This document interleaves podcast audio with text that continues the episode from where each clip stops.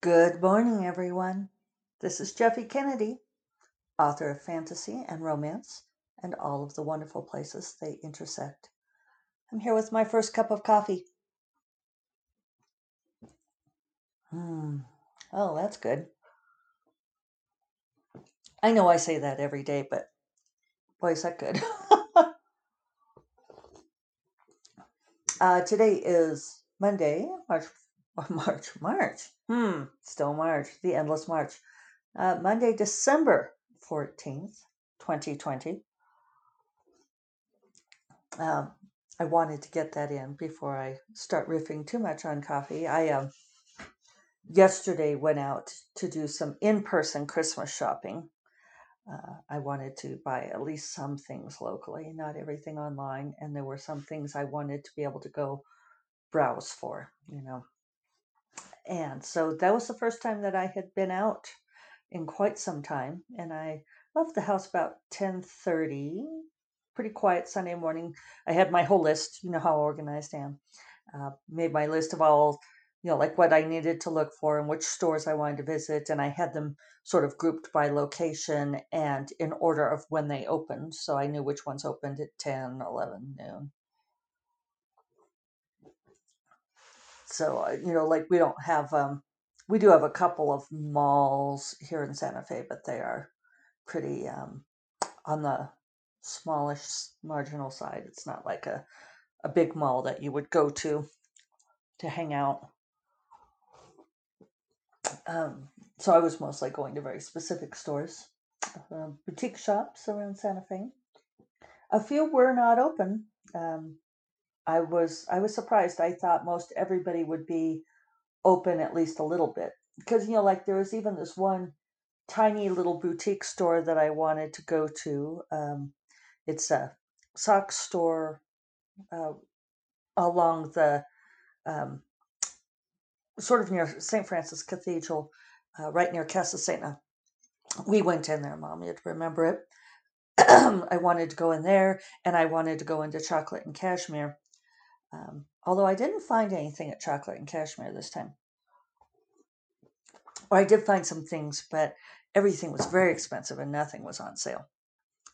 It was interesting to see which places had things on sale and which did not. Seem some stores seemed to be very stubbornly clinging to uh, no sale at all. And chocolate and cashmere, it was like three hundred dollars or nothing. So I went with nothing. but like this little sock store, the gal working in there, she would only allow two customers inside at the time. And that must have been like whatever her you know they, they're going with like half capacity kind of thing and she kept her door open a little bit. But she was good about it you know like somebody tried to come in while i and another gal were in there looking at the socks and you know because there's like rows and rows and columns of socks. And she uh, and she said oh i'm sorry i'm going to have to ask you to wait outside and so, you know, it was good. It was good. But other places, like um, one of our local independent bookstores, so I went to four. so here's my thing about books I went to Beastly Books first, uh, which is George R. R. Martin's bookstore. And I was hoping to buy some books for people to uh, turn people on to series and stuff. And I was not successful there because you know, like their whole shtick is that they carry signed books, which is great, except that for like three different series I looked at, they didn't have it. They didn't have book one in the series. They only had book two in the series. And if you're going to turn someone onto a series, you can't do um, a book one. And so that was kind of frustrating. So I ended up leaving without buying anything at Beastly Books. Um,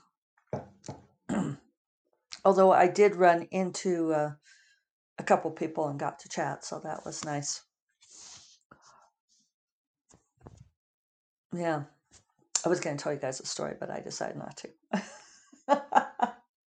See, I don't blab everything.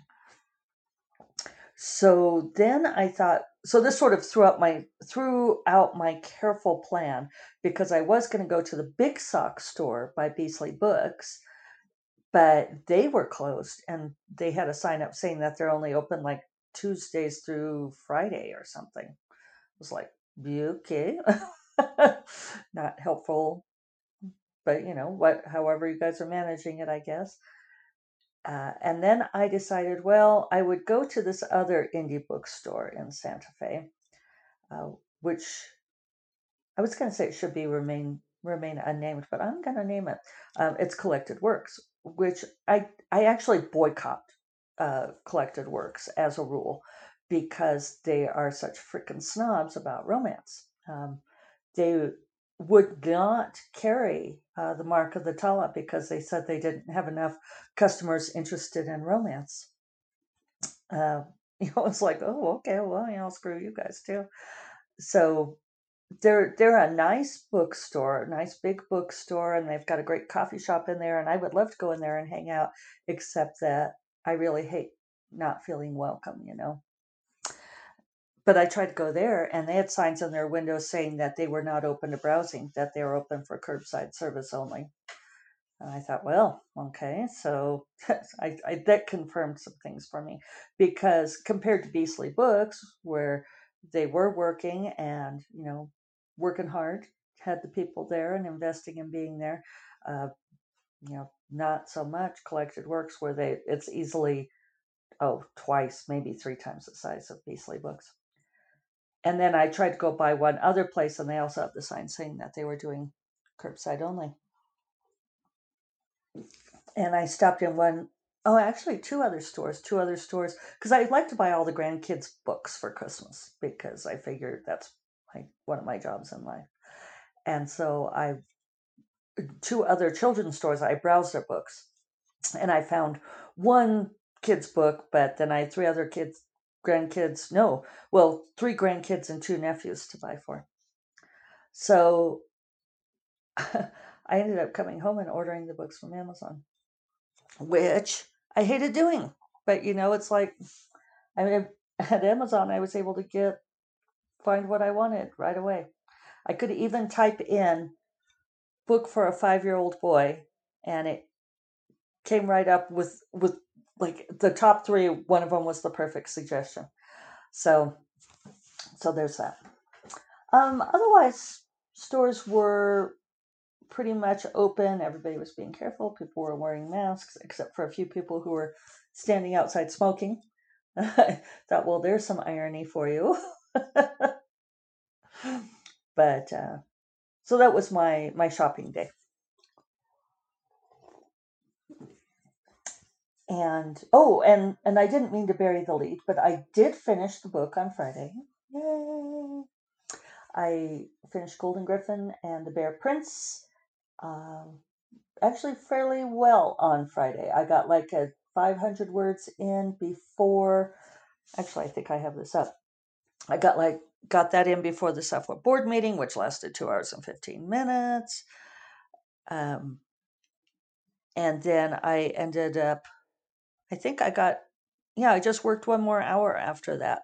And I got um, another 1,200 words after that from like 11.30 to 12.30, 11.22 to 12.22, if you guys want to be precise. And I finished the book off and it came in at 88 to 80 uh, for my final word count, which actually does include pretty much all the final scenes. I might add a little bit, but I had predicted ending at 80, 88 according to my projections, uh, my percentages. And so I came in at like just over 200 words past that. So I was pretty impressed with myself for my predictions. Good morning, all of you who have joined in. So, so today I will start revising the book. Um, we'll see if it's too soon. Too soon? We'll find out. But I'm going to start just from the beginning doing a read through and seeing uh, how it flows, what I need to have in there, if there's stuff that can be cut. I know there's a couple of things I want to layer in, so it may come out slightly longer. And then I will, and certainly cueing some of the uh, magic at the end that I figured out Uh, the ending is kind of cool, I think. I hope. Um, and then I will give it to the beta readers to read over Christmas if anybody has time. And I have to turn it into the copy editor. I think January 4th is my due date. So, uh, well in time to have it out on the promised date. And we should have a cover, cover a cover, a cover anytime soon. So that's good. I did want to talk a little bit about some of the things I discussed last week with my disappointed hopes. Uh, and, and I may have framed that too strongly. I, I feel like I did frame it too strongly because I got some very sad comments from people, both in public and private, uh, saying things like, you know, if you can't make it in trad, can anyone? And I feel like that's really drawing much too strong of a conclusion from this. And that's why I feel like using the analogy of um, you know, exposing her to the scorn of society for disappointed hopes. Um, in that case, that's life or death, right? That was disappointed hopes meant whether or not she would live a decent life or forever be a burden to her family. And that's not, um, that's certainly not the case here. And it's like, that's why I feel like the can't make it in trad is taking it way too far. Um, just because we did not, we're not able to sell Dark Wizard to St. Martin's on the option, and just because Agent Sarah felt like she couldn't uh, successfully sell it to Trad um, in the current marketplace, doesn't mean that I can't make it in Trad. It doesn't mean you can't make it in Trad. Um, this is a weird time. I mean, the pandemic has everything messed up. You know, the, the bookstores are closed to browsing, which is the whole freaking point. I'm being good today because we had that panel on Saturday that was the, the live panel, and I'd been cautioned not to use my F bombs. so now I'm using freaking instead. What the podcast has abruptly gone PG. PG 13. I actually have no idea where the line is. That this happens to me all the time when people ask me if something like a book or a movie is appropriate for kids. I'm like, uh, I don't know. I have no idea what's okay for kids. I always think that it should be okay for kids to watch stuff with sex in it, but they shouldn't watch stuff with violence in it, and nobody agrees with me. Anyway, um, I got distracted, didn't I? So trad marketplace, the way things are right now, um, one thing that's going on is that, and and Sarah said this to me, is that it's all the publishers are really looking for BIPOC works. The you know the Black, Indigenous, person of color. They want um, they want marginalized groups, and I am a cis cishet white girl, and they really it, it would take a lot for them to pick me up right now because they are are really they really are making an effort to pick up own voices books which is great. And that's what should be happening. And so i actually don't mind that because i i would rather that um, publishing become more diverse first. And and i'm perfectly happy to go self-publish.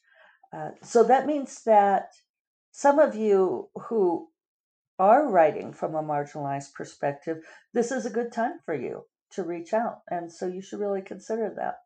I know a couple of you out there who were feeling sad about the uh, if Jeffy can't make it and Trad, can I? Uh, you know, you have an edge right now, um, especially as a debut author. Um, and to answer the question that several other people asked is like, no, I am not leaving trad publishing forever, not by any stretch. Um, I think I just didn't mention it, but Sarah and I are working up a concept that, and she's uh, she's actually sending it to my editor today. That's just like a, a little two line concept for a thumbs up, thumbs down that we think is more solidly in line of what they're looking for from an author like me right now. And we'll see we'll see on on what happens with that. It is an idea that I've always wanted to write. It's Sarah uh, and I had a long phone call about it. Uh, and I did mention this, you know, where we talked about like what was working in our communication and what wasn't. And that's part of why I emphasize you should always be willing to talk to your agent if you have one and and be very forthcoming, you know, because it it is about my career. It's about Sarah's career too, but we need to understand each other. And Sarah went through all of the ideas I've sent her over the years. And she said, What about this idea? This sounds like exactly like something that St. Martin's is hungry for. That there had been a couple of books that they had tried to acquire and another publisher got. And it's like they want something along these lines. Uh, and I think this idea could fit it. Do you want to write it? And I was like, Well, yeah, actually, I've always wanted to write this. Now, one of my fears had been a couple of the ideas that Sarah had thrown my way initially were not things that I wanted to write. And I, I was kind of agonizing about that because I thought, well, and, and I have heard other authors talking about this too, that, you know, being asked to write something you don't care about uh, is is the road to ruin. I, I do think that it's um, it leads to misery. It leads to misery on the author's part, and I think it leads to not great books. You know, there there's a certain perspective that if you're a working writer, you should be like a journalist, you know, and you know, you write the story, you, you take the assignment and you write it. I think there's a balance there, especially now that we have the option of self publishing. I think that for a long time that was what authors did and that was why you know you would see like your your favorite um, historical regency historical romance author suddenly move into romantic suspense and they would be writing these romantic suspense books that just didn't really float your boat and you're like well why did they do that and it's like well probably they were told you know if you want a book deal and then the final thought on this whole thing is that is this is not new. Um, it's just not something that many authors talk about because it is distressing. You know, you do feel like a failure to some extent, and it's it's rejection. You know, that's one of the things about being an author is that you never stop getting rejected, and you know you feel like there should be some point at which that ha- you're proof from that, and and you're simply not. Uh, there are many of your favorite authors who have gone to entirely self publishing.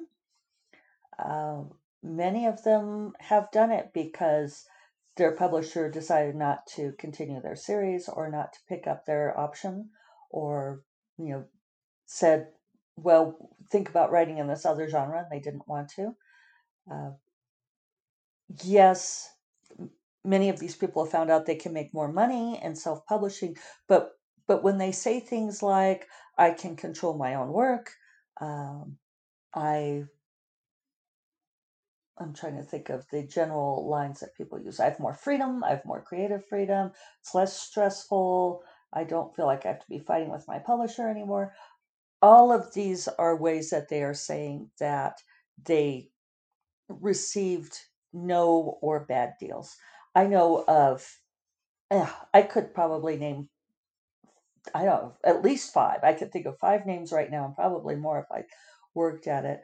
Authors who were um, either kicked on their option from their publisher in, this, in like the last three years, last two to three years, or they were lowballed, um, given miserably low advances compared to what they'd been getting before and and they walked and they went to self-publishing and i had one friend who um, talked about you know was in tears about it and she said they are forcing me into self-publishing and i don't want to for- self-publish but i can't i can't take this offer. It's a ridiculously low offer.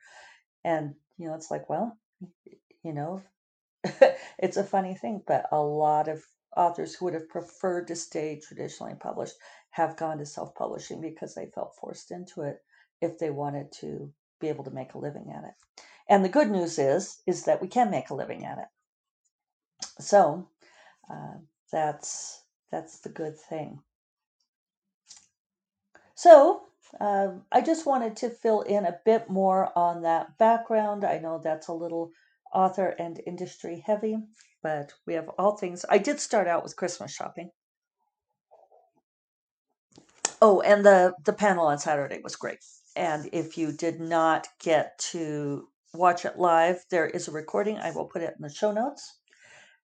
It was um, it was a great conversation. It was um, me, Grace Draven, Amanda Bouchet, and Jennifer Estep, and we all are friends and enjoy talking to each other. So it ended up just being a very lively and delightful panel, and we all had a good time. It's it's nice when we get to have fun too.